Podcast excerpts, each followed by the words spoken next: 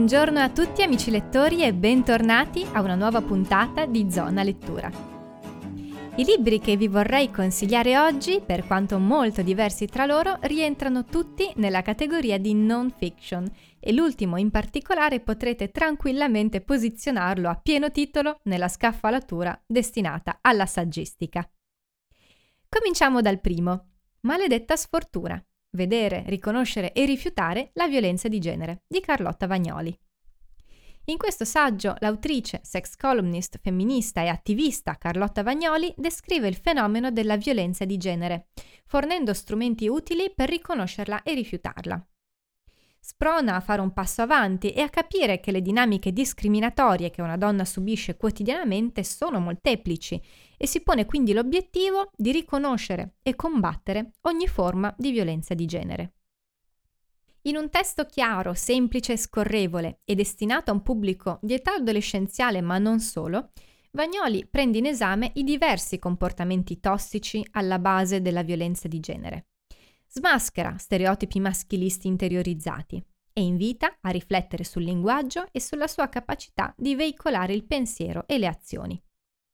L'autrice spiega molto bene come siano svariati i fattori che portano al femminicidio e allo stupro, a cominciare dai più sottovalutati fenomeni connessi, come il linguaggio sessista, fino ad arrivare al catcalling, al victim blaming, al revenge porn e alla violenza economica.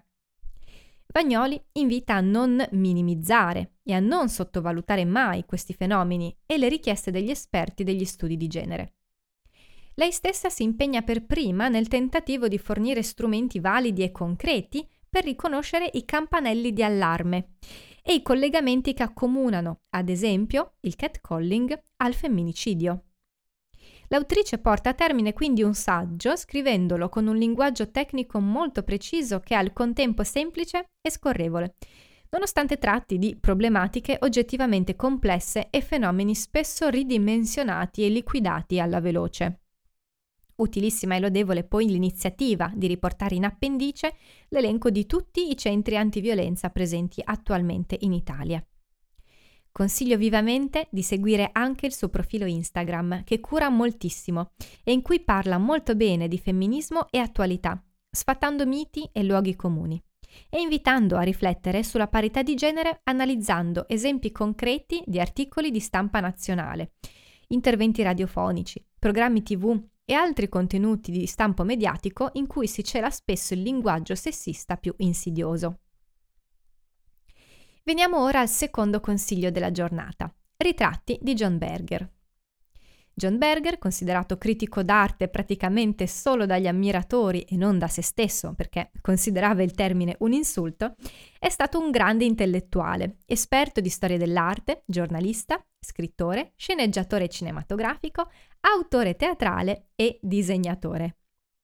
La sua popolarità schizzò alle stelle quando la BBC trasmise nel 1972 una serie di documentari, Ways of Seeing. Si trattava di inviti a vedere l'arte nel quotidiano. Di questa serie lui ne fu l'autore e il conduttore. John Berger fu anche uno scrittore notevole e prolifico. Tra diversi libri di narrativa compare oggi nei cataloghi editoriali anche come saggista e noi lo incontriamo oggi con il suo Ritratti. In questa raccolta Berger ospita una serie di artisti in quello che è un volume corposo e ricchissimo.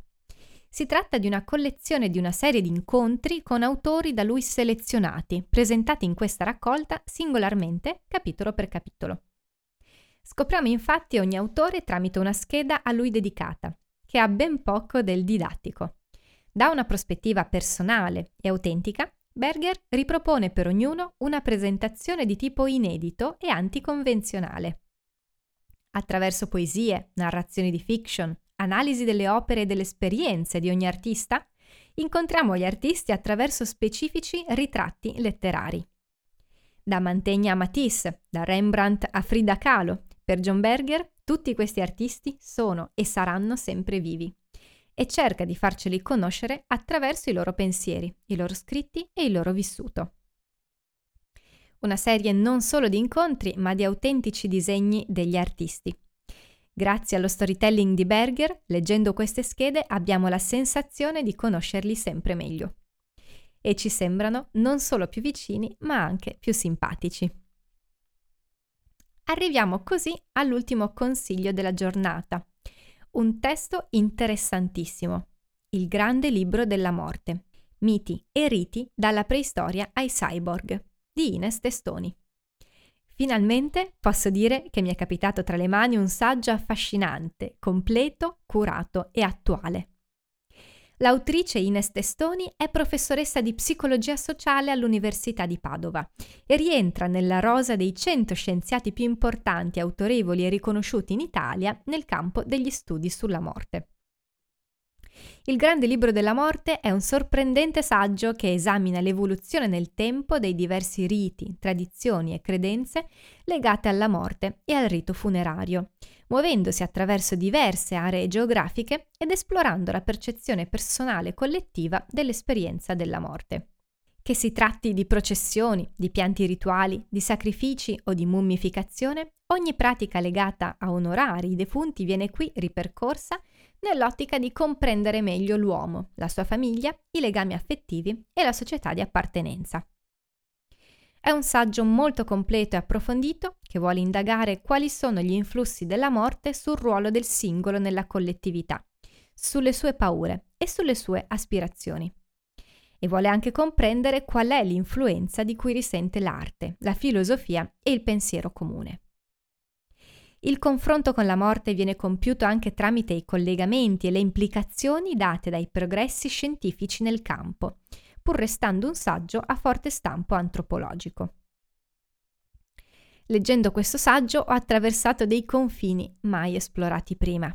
Ho guardato con occhi nuovi tabù e temi da sempre considerati sacri grazie a questo testo che considero ormai un importantissimo pilastro della mia piccola biblioteca personale.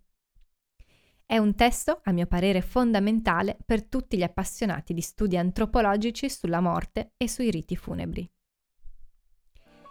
Con questo consiglio io concludo qui la puntata di oggi.